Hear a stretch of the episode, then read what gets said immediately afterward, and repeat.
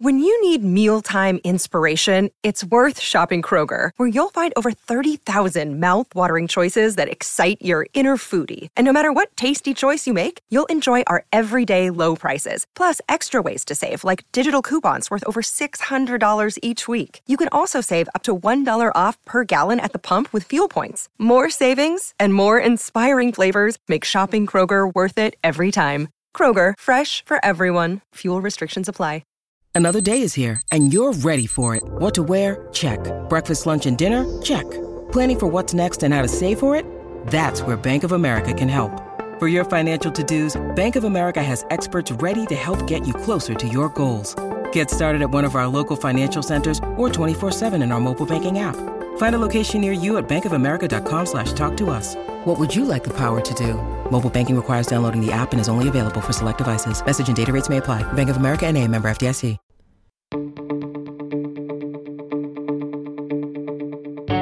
This is the Cubs related podcast presented by CubsInsider.com. My name is Corey. I am joined, as always, by Brendan, and we are coming to you on Sunday, August 29th. The Cubs and White Sox finishing up their series at Guaranteed Rate Park or Guaranteed Rate Field. Honestly, I don't. Whatever I it don't is, know. I don't even know. I know. The White Sox winning this series as they did the first one. The Cubs do steal one in the middle here. But Brendan, as I said on the last episode, I know how important it is to you, but the Cubs are not bringing home the Crosstown Cup or trophy. Uh, that's the biggest disappointment of the year, Corey. I really wanted that Crosstown Cup. Maybe next Do year. you do you care about the games against the White Sox at all? I mean, you don't you don't currently live in Chicago, so I assume maybe less so than you would have earlier in your life. But but how do you feel Earlier in my life, I did. I, I'm not gonna lie. Earlier in my life, I absolutely did. I had friends that were White Sox fans, so I got a lot of smack talked to me when they when they would lose those games. So nowadays, I don't really care, to be quite honest with you. Um, so no, I, I I do not care about the White Sox, Corey. Yeah, generally, I that is my attitude. When I was in high school, it was worse, just because you Oh, know, it was you're terrible. going. That was the worst. Yeah, you're going to school every day Yeah. with White Sox fans and stuff like that. And I was at least a freshman in high school when they won the World Series, so that was not super pleasant. That was brutal. But now, like especially, uh, you know, I mean, they've made some trades with one another, but otherwise, they just don't really affect one another. So And I feel bad for the White Sox. Like I, I, I really do. Like imagine being a White Sox fan in this city. You have Wrigley Field, you have the Cubs culture, and that you're like I think you, at the you're, you're moment that they team. don't care. Yeah, I mean, like I'm just saying in general. Like you're like you're you're an afterthought. Like no one remembers who you are. So in that sense, I don't really care who they are because no one else cares who they are. I suppose, but like I said, at the moment, I think they're fine with whatever status they have because their baseball team is better. Whatever.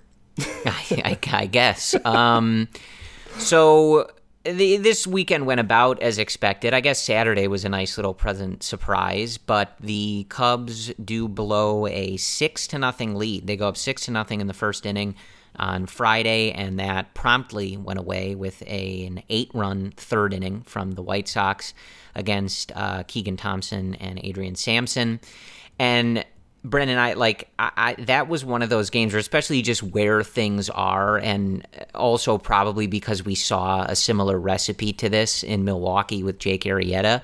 But I was out to dinner on Friday night. I sat down and it was six to nothing. And I was, you know, with some people who are, you know, pay attention to, to baseball.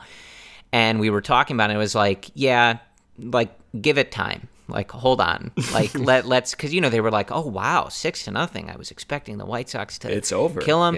Yeah. Uh, you know, we were all just like, yeah, ho- hold on. You know, like, and it did. I, it it took less time than I thought it would for that game to end up uh, almost a route the other way. The Cubs add on seven runs themselves between the seventh, eighth, and ninth inning, three spots in each, the eighth and the ninth.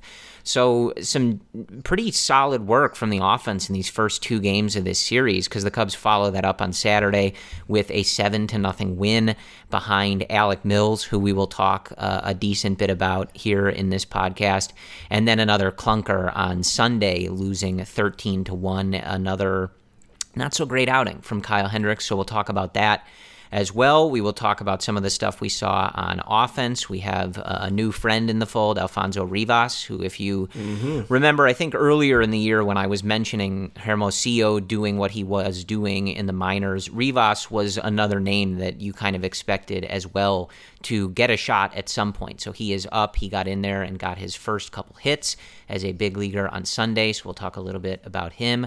Um, but Brendan, I, I, think the first place that I want to go is one of the more pressing issues in all of you know the the Cubs world. Uh, where do you land? Are you pro or anti uh, Patrick Wisdom's mustache? I am very much pro. Okay. Yeah. I, I at first I was not. I'm not gonna lie, but like I grew into it. Once you hit four home runs, I'm like, all right, it kind of it kind of works with that entire vibe. Yes. Yeah, well, I didn't need to see the home runs. I was I was on board right so away. Right away. Right away. Right away. Okay. And he was doing that celebration in the dugout. But mm. yeah, so needless to say, the official stance of the Cubs related podcast is pro Patrick Wisdom's mustache. So very much glad that we got that out of the way. I know we were going to have a lot of people um, banging on our door for a statement or an answer on that. But well, there it is. I we might as well start with Patrick Wisdom Let's because obviously he has a big weekend. He hits four home runs over the weekend, and you know, again, he's he's not all of them, but he's had several in the last week plus that are just absolutely mammoth shots. And one of these against the White Sox was certainly that. Doesn't have a great day on Sunday, going 0 for 3 with just a walk and struck out three times. We know that K rate is going to be something to monitor. Yeah. Uh, but on Saturday, 2 for 4 with two home runs. Friday, 2 for 4, two home runs. Also took a walk on Friday as well. So, a really productive weekend for Wisdom, even with a down game on Sunday. And we've talked about him a good bit, uh, certainly, you know, this whole season and even recently.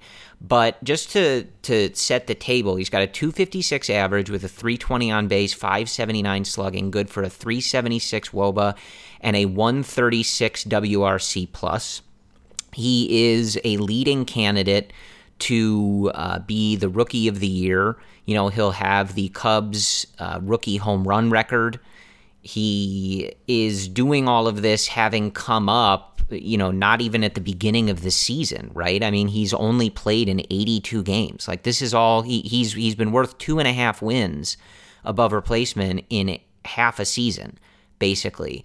He turned 30 this weekend, so that also adds to the story. But where I'm going with this, Brendan, is we've talked a, a lot of these guys about what is their role for next year and what can these last few months or whatever inform us as to what their role might be. Wisdom, we've obviously had a longer time with. We've been watching him for, you know, more than we have for, say, guys like Ortega or Hermosillo, et cetera, right? But the question I want to, and I get the, the premise here is I feel like Patrick Wisdom is your starting third baseman next year. And mm-hmm. there were points when he was doing this where it was like, okay, lo, they, they, they found something. He's got some pop. You know, maybe he can factor into the plans, uh, whatever. And the K rate, you got to monitor he's 30 so you know is this who he is now? Are there more adjustments to be had? Et cetera et cetera. All very good questions. But with the way that he's played the uncertainty of the collective bargaining agreement the uncertainty of what the cubs are going to be spending in the offseason things like that and the way that he has played I I'm not really sure there's another answer. You've been looking for cheaper alternatives at some of these positions, right? And for guys to break out and and do and he has done he's done that and more. So mm. that that would be my position. I would say he has earned going into the season if it's not at third base, you know he's played other positions, so th- this this could be amenable. But I I don't see how you aren't viewing him as someone who has earned a starting spot? Right now, if the season were to end, I, I would be right there with you. And it's very it's very likely by the end of the season I will still be there. I just keep the possibility open that in September he will have to go through another adjustment phase. But I'm confident that he's able to handle these adjustment phases. So I am I'm right there with you. I think if he ends the year with around 30 home runs, which he's likely to do, you have almost no choice but to consider a major role for him in 2022. Like how do you how do you not reward someone with an opportunity? Like what does that signal to other guys who are looking for roles for that was kind of the way I, I meant to phrase it was like Right. he's he's kind of left you with no choice. He's played Right. that well. Right. And it's not to say, oh, like Patrick Wisdom, let's let's peg him down as a major contributor, like a four or five, six hitter, maybe maybe a six Sure. hitter. But he's first off, he's not even near arbitration, right? He's a rookie. So we have him under team control for half a decade at a cheap rate. So that alone is significant if you want to spend money elsewhere, like in that outfield, for example. And it would be a different conversation for me with Wisdom if his defense was not good. But his UZR per 150 is like in the upper 75th percentile, and his outs above average by baseball savants in the 85th percentile.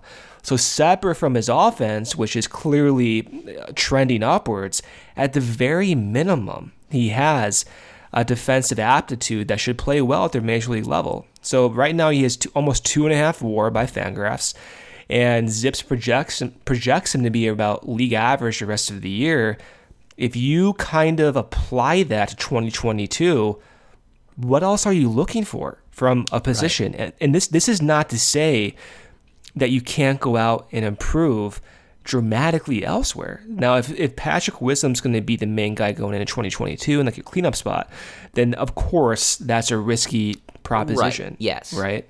But at the at the, at the current moment, man, like I I don't see absent of a dramatic change in September, you can't seriously consider Wisdom as an, an everyday starter, right? Like that's just Yeah. kind of where it is right now.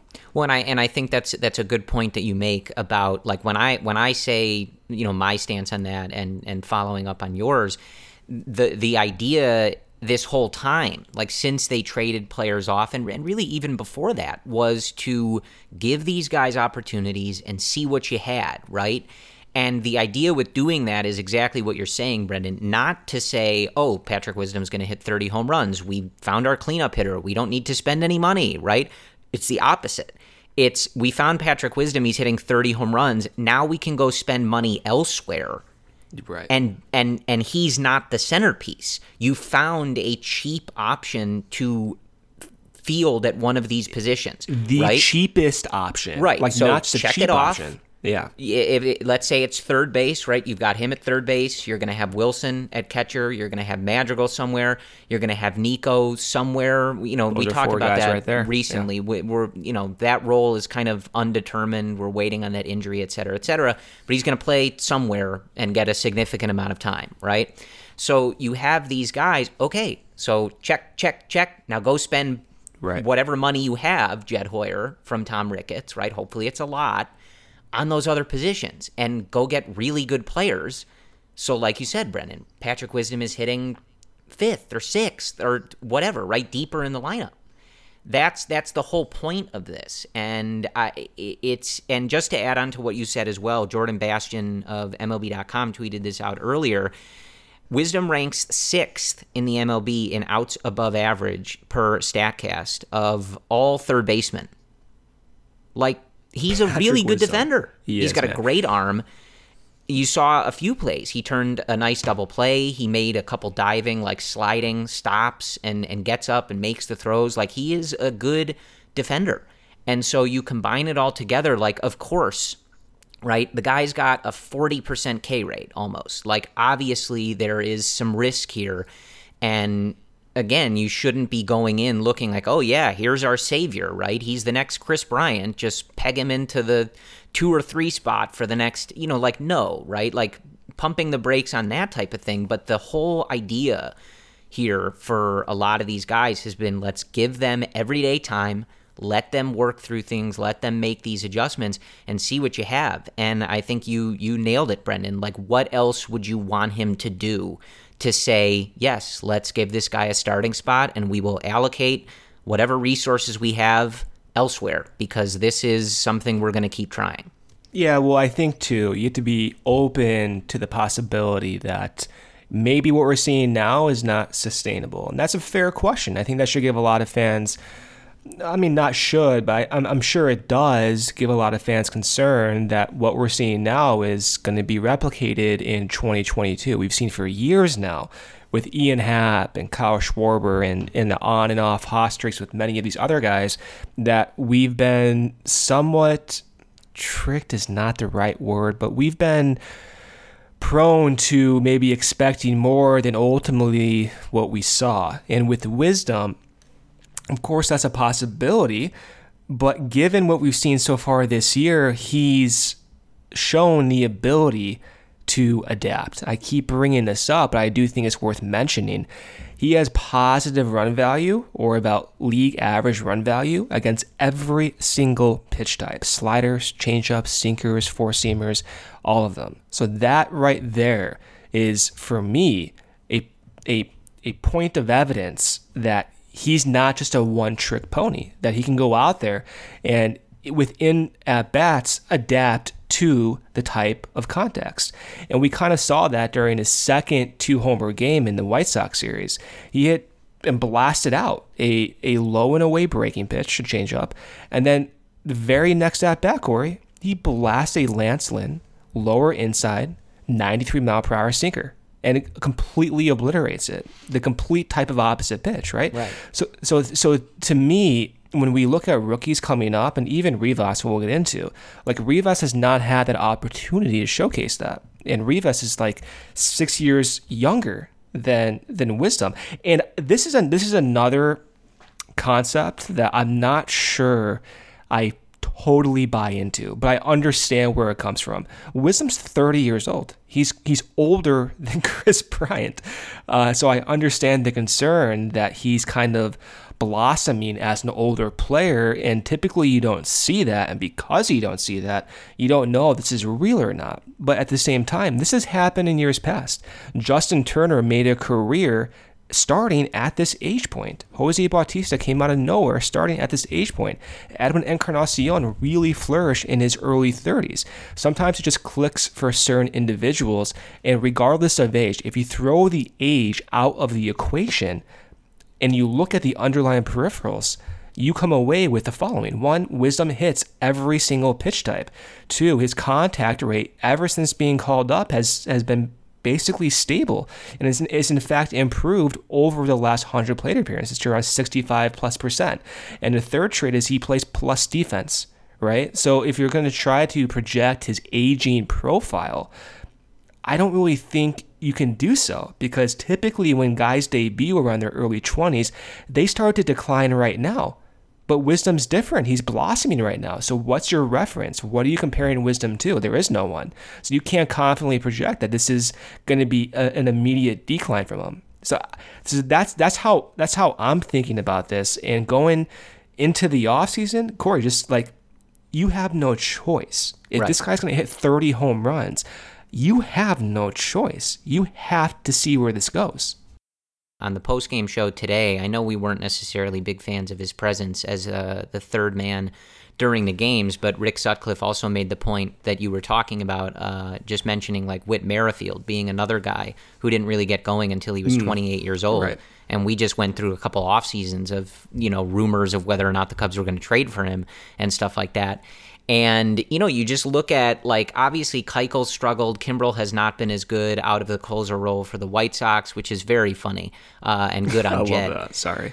um, but, you know, you look at, like, so Wisdom hit four home runs this weekend. One was off Keuchel, one was off Kimbrel, and two were off Lance Lynn, who's a leading candidate to be the Cy Young in the American League. Like, that's not a bad resume of four pitchers to have taken deep in a single weekend. So it's impressive. And I and I think, you know, just to to conclude on wisdom, it's it's all about keeping perspective, right? And I and I think Brendan and I have made that clear, right? Like you don't have to think you've unearthed an MVP or, you know, anything like that, but just keeping things in perspective, like you you found a, a potential answer at least in the interim on the cheap and you can sort of check off a box as Jed Hoyer goes to his off-season checklist with whatever budget he has. So that's a good thing. That's the whole point of this and you're hoping that some of these other guys they're not going to have as long to show it as Wisdom has, you know, since he's been up for uh, longer than most of these guys, but you're hoping that some of these other guys continue to do the same type of thing, and you have to ask yourself these same questions, you know. And and we've seen Schwindel continue to hit, hit a homer on Sunday uh, Rafael Ortega with a big grand slam off of Lance Lynn in the game on mm-hmm. Saturday. He continues to do really well uh, against right handed pitching, so someone to keep in mind for a potential platoon spot in 22. Michael Hermosillo hit a homer this weekend, had some really nice defensive plays. One of those catches in center was uh, really, really spectacular. Yeah, man. I love and, um, you know, you also saw, again, Alfonso Rivas getting up there. Only one game, of course, but he does collect his first MLB hit, which was a single on the first pitch he ever saw in the major leagues, mm-hmm. and then a double in his next at bat, and then also roped one that Luis Robert ran down in center field that you know really was a well struck ball and a nice play by a you know a good defender in Robert. So uh, a, a very nice debut for Rivas. So you hope to continue seeing these guys getting their opportunities and and just making things interesting, I guess, for um, Jed Hoyer and the Cubs front office as we go forward here. Um, I, I, do just want to touch on because we mentioned Kimbrel, right? Like, yeah. I, so whatever I, I was a fan of the trade. I like Nick Madrigal and I like Codi Heuer and I I liked the the general logic, etc. I know at the time, you know, it was somewhat polarizing. Some people wanted other stuff, etc., etc. But I, I just like I don't I, I I don't want to attribute all of it to the fact that he's not the closer. I do think it's kind of weird that the White Sox didn't do that. I know Hendriks is there, but like Kimbrel seems like one of those guys where like he needs to be the closer, whether that makes sense or not. It's just like a mental block type deal. But I, the the one thing I just wanted to say was, can you imagine how much like over that last week, especially because Ross kept using him, right?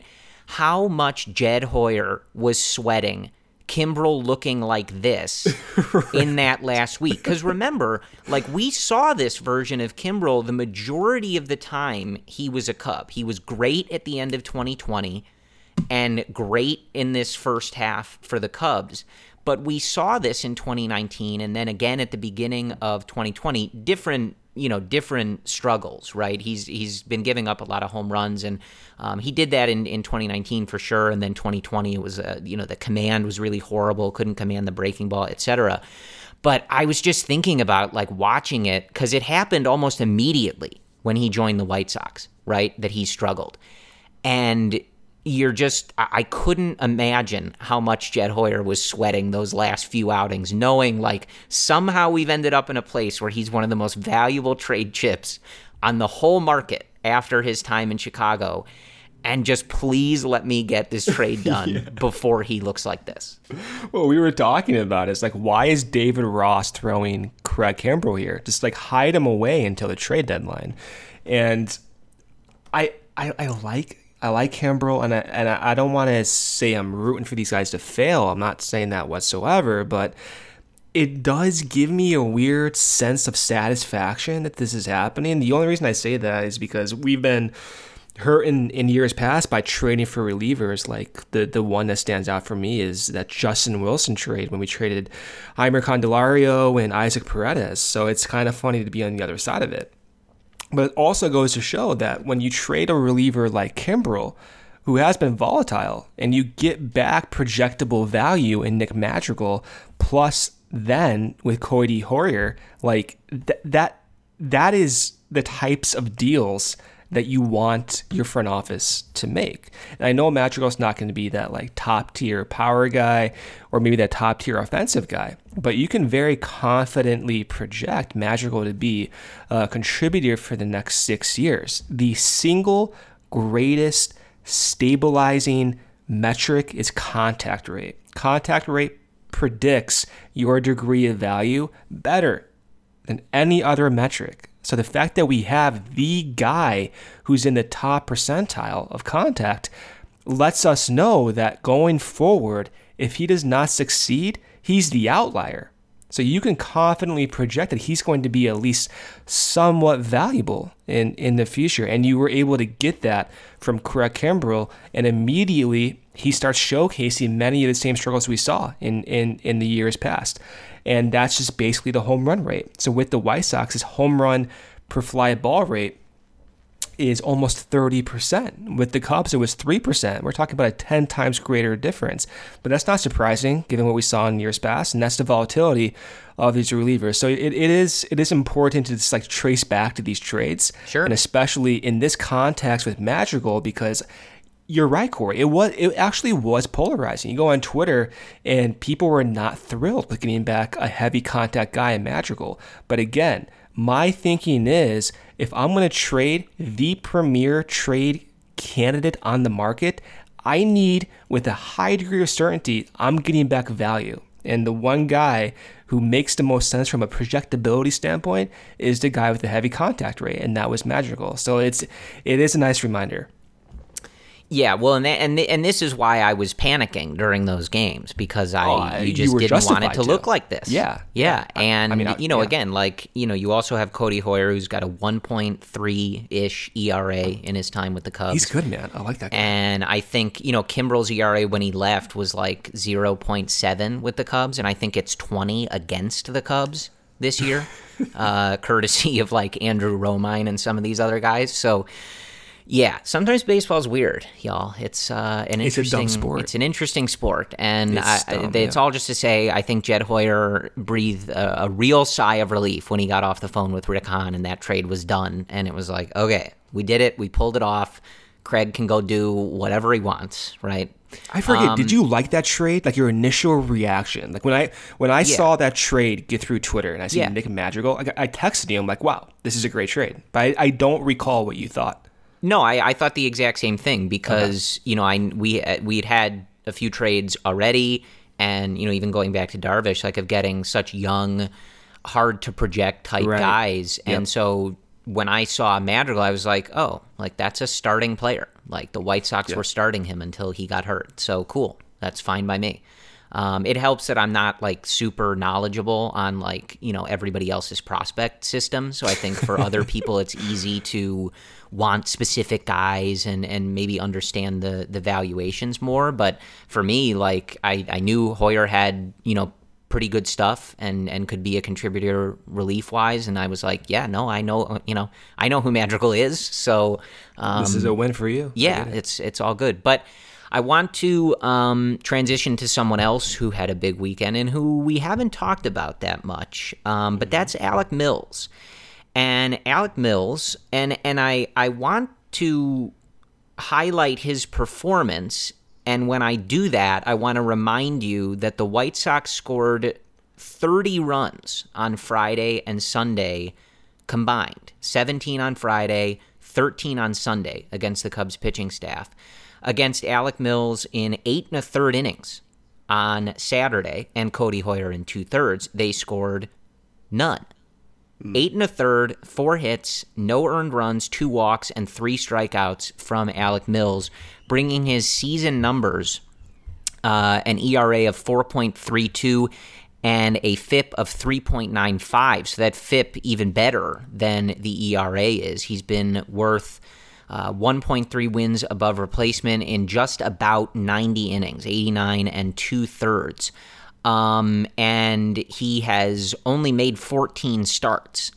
So the the the takeaway from me is you know we again we're always kind of focused towards 2022 and I think that Mills is pitching himself into uh, I, I, it's hard to say a rotation spot because I don't know what this offseason is going to look like etc but I think he's someone you have to look at as a, a back end of the rotation guy and I think it's especially easy to do that when you look at how the Cubs went into this season, right? He was an option for that. And they opt to, you know, bring in Trevor Williams, Jake Arrieta, and they get Zach Davies in the trade. Like, Alec Mills has been the best of all of those guys, right? Yeah. And so I don't think you're going to envision him ever being, you know, he's he's not going to be a top of the rotation guy. He's not going to put up gaudy numbers. He's not going to win a Cy Young or anything crazy like that. But I think he's showing himself to be a guy that you can count on at the back end of the rotation to pitch games that keep the team in it and give them a chance to win, right? He's going to deliver games like we saw on Saturday where he dominates a really good lineup. He's got he's changing speeds, he's changing eye levels, he's getting that weak contact, right? That the defense can suck up and turn into outs.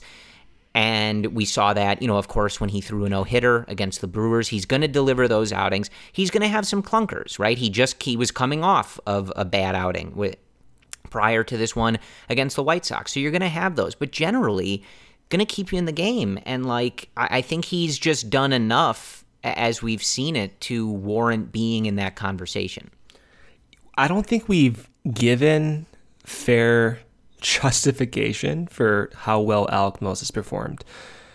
And I, I say that like personally, I, I always thought Alec Mills had a role with this team as like a swing starter, and m- maybe that was the wrong way of looking at this. Like I can't help but imagine if Alec Mills was given more of a prominent role out of opening day compared to going with uh, Jake Arrieta, for example, who who was a misfire given his physical limitations and his inability to throw crossfire. But the the way that Mills is succeeding this year is a development from previous years if we look at how he pitched right when he came over with the Cubs, he was principally a four seam first pitcher.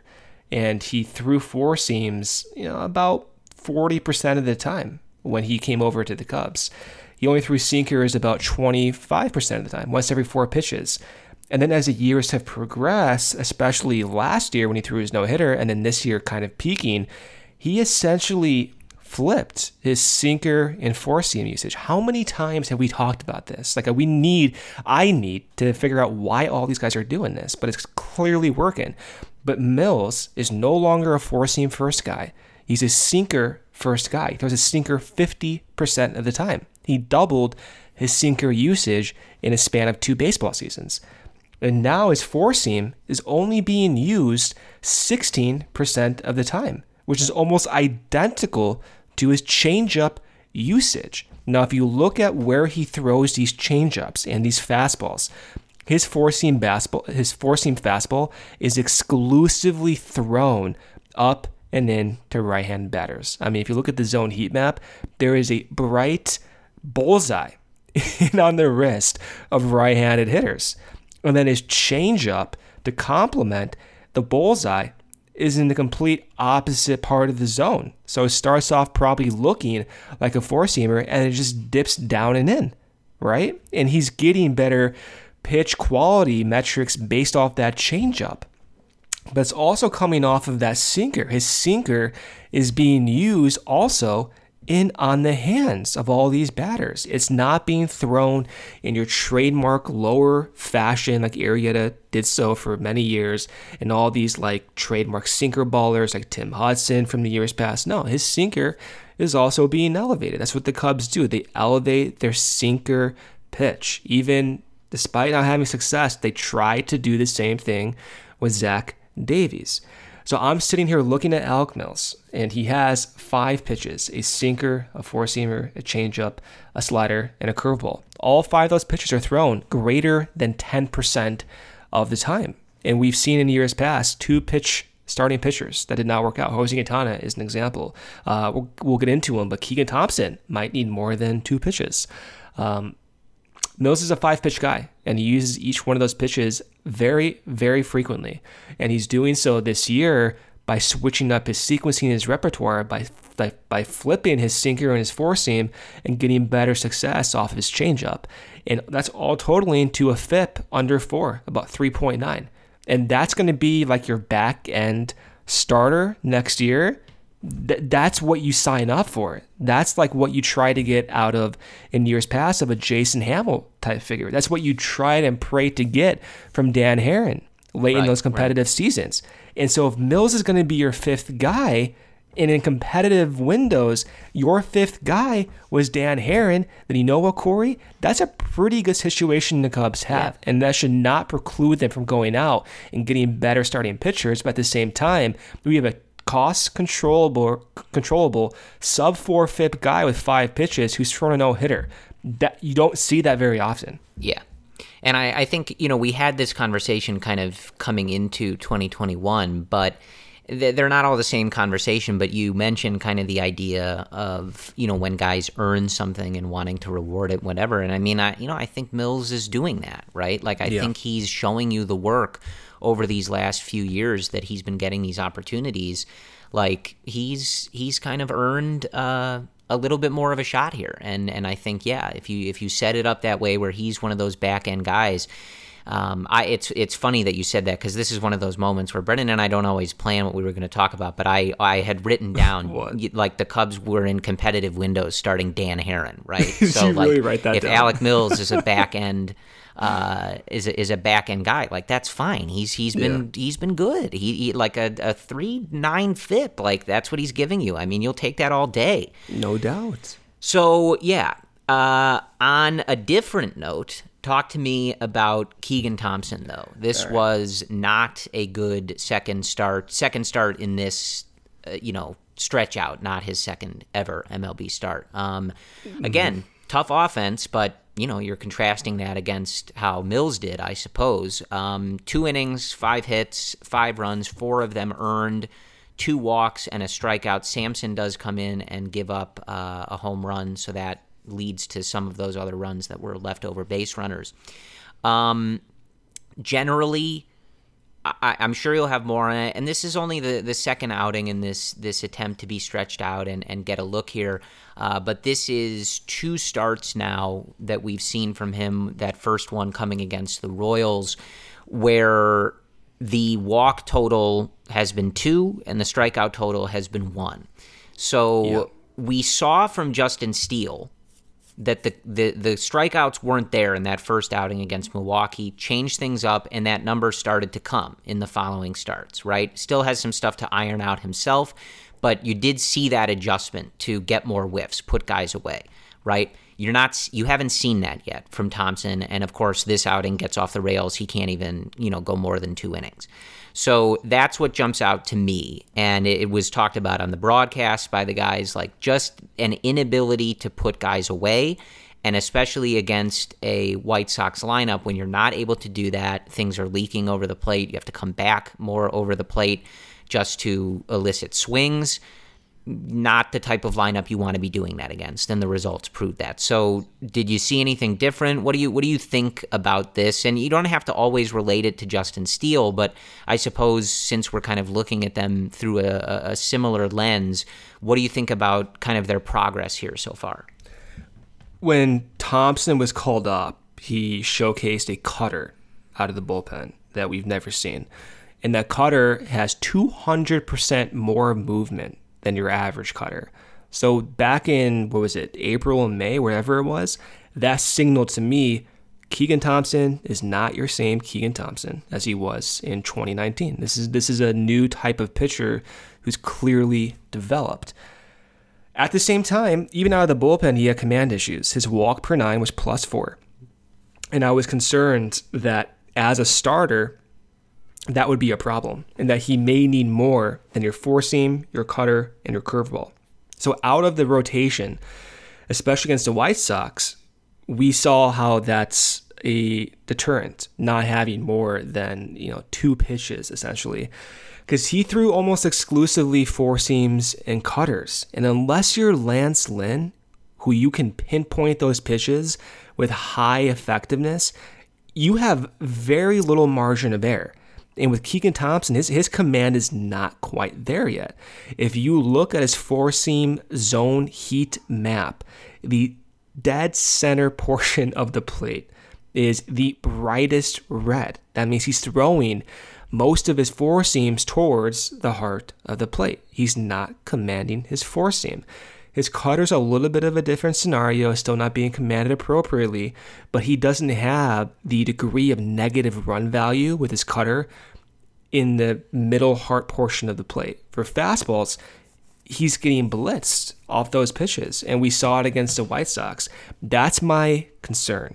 The fastball command, the command in general, and then when you couple that with at this time only three pitches at curveball, cutter, and fastball. He has tried to throw changeups in his uh, in his first start and during his rehab starts, but it's not quite there yet. And we're entering September, and the way I look at it is I'm trying with my best ability to project what the rotation can look like for 2022. And Keegan maybe has what four or five starts left, unless he blows everyone out of the water with with his stuff, I don't see how you can confidently give Keegan Thompson a starting chance for 2022. Now, that being said, I'm still very much interested in his development and I keep that possibility open. Like, I, I really do like his stuff. I think that Cutter is a complete highlight and that should pique everyone's interest. But there's a difference between being excited and optimistic that a guy can develop versus being confident that he's already there. And right now, I don't think he's quite there yet. And I think, unless, again, unless he completely changes his script here in September, you can't give him a spot. You can't confidently give him a spot. And even for Justin Steele, that might be the same discussion but he's just going to continue to have to develop and work with Hottovy and Breslow. And maybe during 2022, in some instances, either out of like a swing spot from the bullpen, he'll get those chances. But it's going to take a lot for, I think, a lot of fans and the coaching staff to, to be confident that they know what they have in Keegan Thompson. Yeah, and we we noted like when this started, you know, it was always a fine outcome, really, if you decided that one or both of those two was just better suited for a relief role, be it, you know, one inning or longer, as we've seen both of them be utilized so far this year. That's okay. You needed people to take the innings, and it was, you know, a worthwhile experiment, and it remains a worthwhile experiment to stretch them out and, and see what you can do. Um, but, you know, we saw both of them had some success in relief roles. And if that's ultimately where they're best suited, that's okay. I think for me, just generally not necessarily digging into uh, some of the deeper pitching analytics like you do, it's easier to see with Steele, right? Just because he's left handed, he's throwing harder. It just jumps off the screen a little more. Um, and like I said, you know, he's he's shown the ability in this short sample, not that Thompson won't, but to change things in order to get whiffs and put guys away, right? Which you need to do at some point, especially when you're facing uh, deep lineups like we saw against the White Sox. So for me, you know, it's three starts for Steele, two starts for Thompson, right? So like this is a horribly small sample. But so far, I, I, I think it's just easier to see if you were going to say, okay, you know, let's give one of these guys a try in the rotation. It's just easier to see that being Steele, but it, it's very early in this process, and I'm not really sure it's fair to Thompson or really either of them to you know make any sweeping conclusions yeah. so far. We've got a month left of these starts, and you know there's going to be a lot of work put in by both of these guys. So hopefully you continue to see adjustments, results, and you can kind of go from there. But I don't think you even peg Steele as a sure lock guy for next year out of their rotation, and that's not, not at the to, moment. Yeah, right, right. So I, I mean, mean unless just, they're really convicted that this is something that's going to happen, right? Yeah. I mean, I don't think they are. I don't think unless uh, for for Steele, I feel as if he's closer to that threshold. But again, even in the next four to five stars, I wonder if they know for sure. I don't. Th- all this is to say, I don't think it stops the Cubs from spending and starting pitching free agents this offseason. Like I think they'll keep the opportunity open, whether that's competing with even like Alec Mills, even though we just hyped him up. I still think the possibility will be there, but if they think they can compete for 2022 with a type of budget, then I feel as if they're going to go out and spend and kind of figure out the rest with Steele and Thompson and Mills. But we're going to see them regardless in 2022. I just don't think it's going to be at this point a sure lock. Okay, Steele, you are our number four starter, and we're going to fill, fill in the rest of the rotation with free agents. I don't think it's quite there yet want to talk a little. I, I, said that we would, so want to talk a little bit uh, more in depth about Alfonso Rivas, who we saw on Sunday. Um, again, had mentioned him loosely before, just because he, along with Hermosillo, were kind of lighting it up at times in AAA. So it just sort of made sense once guys started getting moved that you'd probably see those guys. Those two were also guys when the Cubs were more competitive and we were yelling about certain people that were um, getting playing time that it would have been better to see them. But we're not going to get into that today, or hopefully ever again. But Rivas is a guy who um, pretty con- well, uh, you know, he's got a few years in the minors, so I don't want to say pretty consistently, but during that time, um, you can count on him to be an OBP guy, right? So in 2018, a 397 on base at uh, short season A ball in 2019 at a couple levels uh, overall a 387 on base and then in about 200 or so at bats for iowa at aaa this year a 405 obp hits for average 285 292 284 in those years uh, that i just mentioned respectively. The thing with him as a first baseman is that he doesn't have the pop that you would necessarily expect out of a first baseman. So his OPS for those years 2018 780, 2019 810, 2021 816. So the overall offensive profile when you look at the slash line is good, not necessarily for a first baseman though, uh, at least relative to certain people that we've become accustomed to in the city of Chicago, right? um, so curious, Brendan. He, had a really nice game on Sunday. When you look, uh, I, we always mention this this sort of rotating group of of prospect guys, right? The growing Cubs guys, Jimmy and Greg. Greg from Ivy Futures, Brian from Bleacher Nation. They all love it right? They were all thrilled that he was getting this opportunity. They all play up the hit tool. They were all really jazzed that he was coming up. So, just curious what you think from a guy who, you know, clearly he's gone through the different levels and he's able to hit. And he said after the game today, after collecting a couple hits, you know, specifically swinging at the first pitch he sees in his first major league plate appearance, driving it up the middle for a base hit um, against a guy in Cease, you know, who has good stuff, right?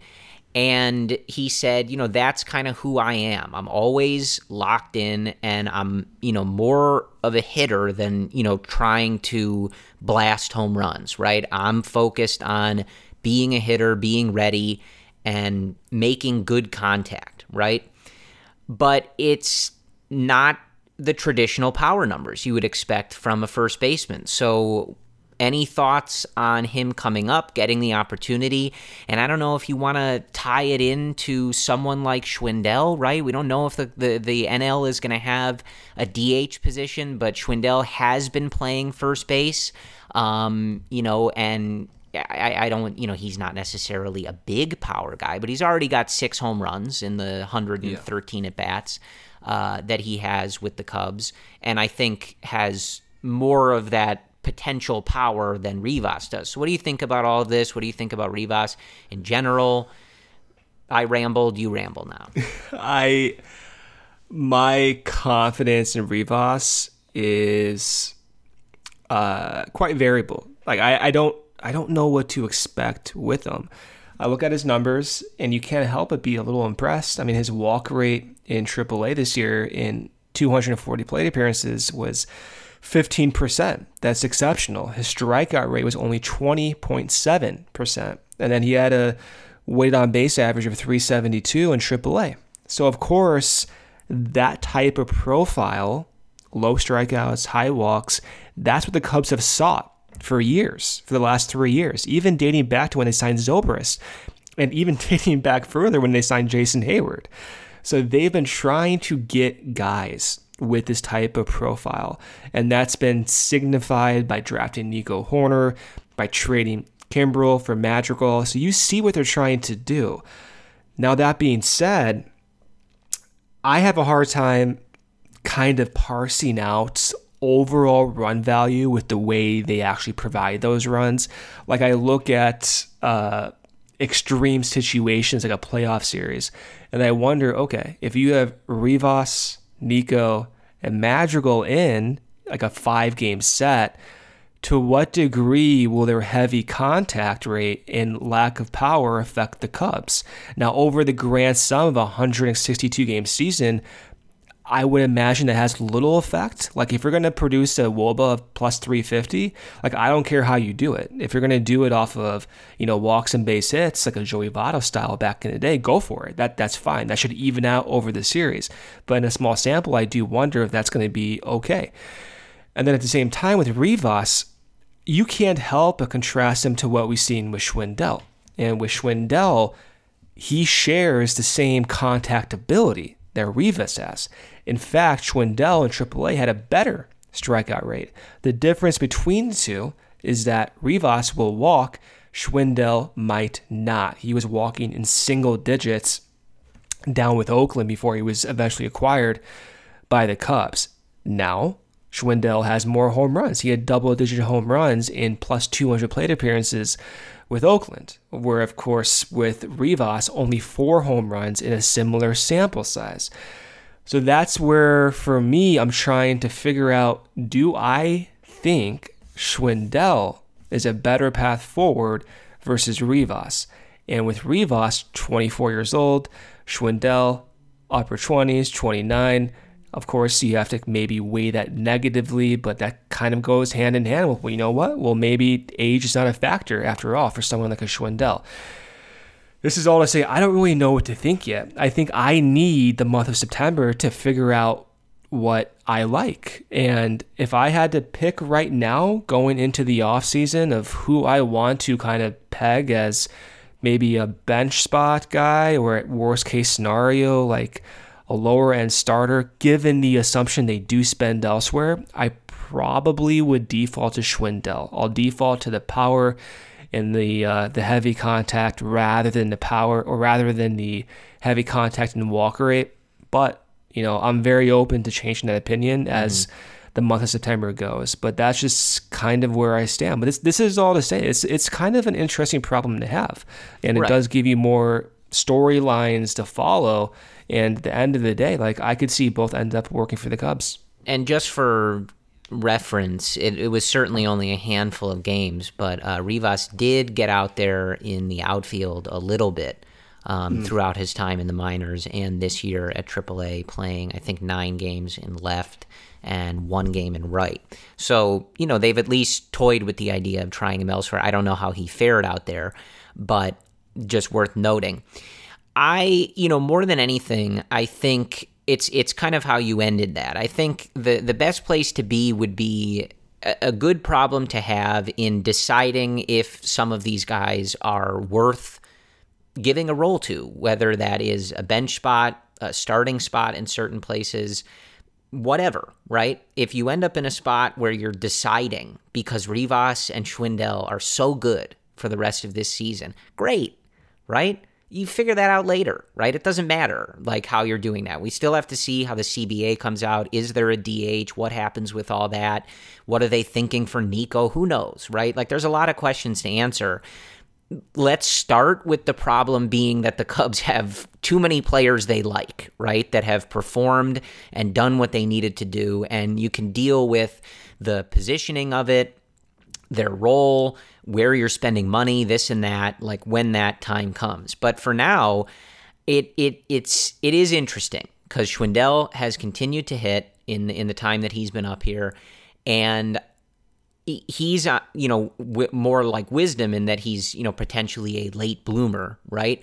But I'm very I'm I'm very much looking forward to through the course of September now, as we're about to turn the calendar here in a couple days to seeing guys like Hermosillo and Rivas get more time. Uh, Rivas, I believe, turns 25 in a couple weeks, and Hermosillo is 26. So I'm looking forward to seeing these guys just get a shot, right? And for Hermosillo's been up before, even though it wasn't a lot of time and you know scattered across a few seasons.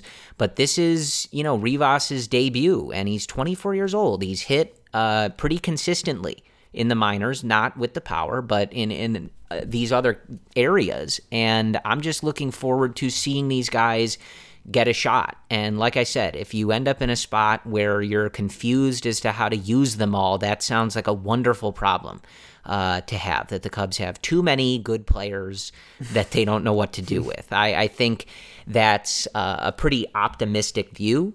I, I, I would be surprised if it ended up there. I think, you know, usually with stuff like this, you're lucky to have one or two guys shake out, right? And and feel that confident about them. But we've got the time. Like the the team is is not doing well. They have not been doing well for a while. So this is at least uh, more interesting to pay attention to. I think so. I'm looking forward to that um, more than anything. I think really going forward yeah. here. So two game set coming up against the Minnesota Twins. Off day Monday. First game of that two game set Tuesday, 7:10 p.m. Central Start Time. Corey, I hate seeing his name in this rotation. Like I, I, I, I despise it. I wish we had someone else. But Zach Davies gets the ball for the Cubs on that Tuesday game. On the year, six and ten, a five flat ERA. They'll be facing former Cardinal John Gant for the Twins. Gant on the year, four and eight, a four flat ERA. Then on Tuesday, to finish off this quick set, we have Justin Steele making his fourth start for the Cubs. Steele on the year, 2 and 2, a 4.15 ERA. The Twins have not announced a starter for that game. I don't think you care. I don't think you care about checking on Monday or Tuesday who the starter is. Both the Twins and the Cubs suck this year. The Cubs now stand at 57 and 75. The Twins stand at 57 and 73. So both going through the same type of struggles at this point. Well, uh, and uh, that, Brendan, sorry to cut you off, but what does that mean, everybody? That this draft position, yes, this series is head-to-head yes. competition, All folks. Right. Well, there you go. The so Cubs just barely edging out Minnesota here. So yeah, well, more important than I thought. All right, so then that Wednesday game, just to finish off, it's a 7 10 p.m. Central Start Time. What I'm looking for is the Cubs to, I guess, on that no Corey, lose, but like lose with. Can you believe we're even doing this? Well, this I think to your first point, I think Zach Davies has that handled. Don't worry about that. yeah, I hope he does. So maybe I do like Zach Davies at this point, but uh, lose but do well at the same time as uh, if that's even possible. Uh, I'm looking for Justin Steele. I'm going to be monitoring that changeup usage, that curveball usage. Again, like was the case with Thompson, Steele threw mostly two pitches out of the bullpen, a fastball slider. But since coming back out of the rotation, he's shown in sometimes in his first start back heavy sinker usage and then throwing more curveballs and changeups. But ever since that first start back, he's thrown mostly four seamers and sliders as he did out of the bullpen. So I'm curious in this start what he's going to do. Is he going to go back to the heavy sinker usage or is he going to stay put with that heavy fastball slider usage? Outside of that, you have very important storylines to follow. Rivas at first base, Schwindel at first base. Wisdom continuing to make more contact, blasting home runs. Rafael Ortega maybe ironing out a role for himself in 2022. Ian Happ has been better lately. Yeah. I don't know what his role is going to be, but still monitor that. He's going to need a an absolute blistering September to change the minds of a lot of Cubs fans. But ultimately, for me, the primary focus this series is Justin Steele. Yeah, I, I don't think I have much to add. I think good point there on Happ, uh, who, you know, with a couple days left, will end up with a, a very nice August. It's, um, you know, maybe too late, maybe not too late. I don't know. That that stands to be, I, I think, from a decision standpoint, as we talked about, one of the more interesting ones for Jed Hoyer and this front office as to what they want to do there, what their conviction is with who Happ is at this point. And it'll be interesting if he can replicate that August that we saw, or do the numbers look more like they did at the beginning of the year? Interesting stuff there. Um, I it's you know we're at the end of this podcast here, so I'm not going to offer uh, a sweeping conclusion there, but the the way that he played in August at least sort of started a different discussion, I think, than where that was headed. Um, we'll see what happens in September, though. But he did have a very, very good August there for Ian Happ. So I think, other than that, that's what we have. It's it's it's an odd spot because normally uh, we would never be so like individual performance focused right? Even when the when the team is good we always break stuff down that way because that's a good way to discuss things. And baseball despite being a team game does boil down mostly to individual performances and individual battles between of course the pitcher and the hitter. But it has been weird over these last few weeks discussing the players in such a vacuum, right? Like where we barely even touch on what happened in the game or what the context was or what the results were. It's just interesting and I, I don't like it, Brendan. I, I really don't. Like I'm rooting for a lot of these guys. This next month has plenty of storylines to follow along with. Some guys you know, trying to finally break through in their career after toiling away in the minors for so many years.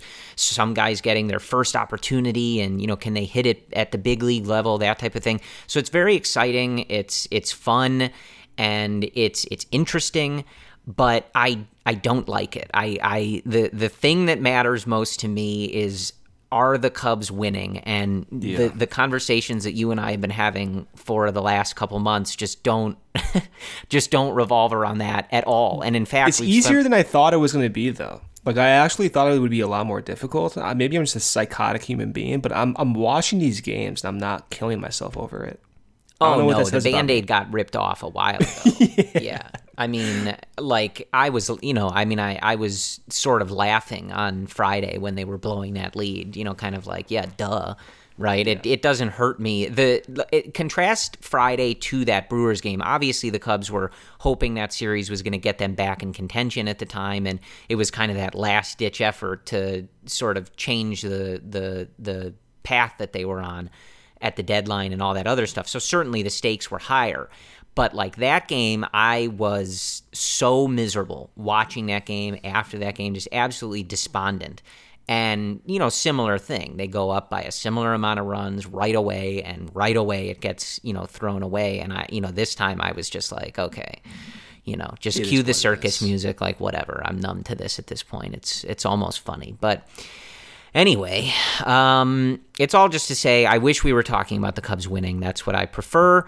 But it's interesting enough to be focused on a lot of these things and and hopefully you know it's it's all not for naught right like we don't know what's going to happen this offseason and and all the moves they're going to make or not make things like that and you just hope that all these discussions that we're having about some of these guys really matter in, in terms of how they build this roster. And if they do spend, if they do make this roster better, a lot of this stuff is something we've talked about over the years, which is improving on the margins. And, and hopefully, these couple months are going to be fruitful in finding guys to do just that so that you're not, you know, relying on the Descalsos and Sogards and Almoras of the world, right? And you've unearthed, because of all this extended playing time, guys who can fill those roles much more productively. And it, it helps build as Tom and Crane and Jed and the you know the company line over at uh, you know Clark and Addison. Hopefully, some of these guys go towards building that next great Cubs team, right? And hopefully, that is sooner rather than later. But that all remains to be seen. Anyway, we will talk to you after this brief series with the Twins. As always, we thank you guys for supporting and listening to the Cubs related podcasts. We will talk to you soon. And as always, go Cubs.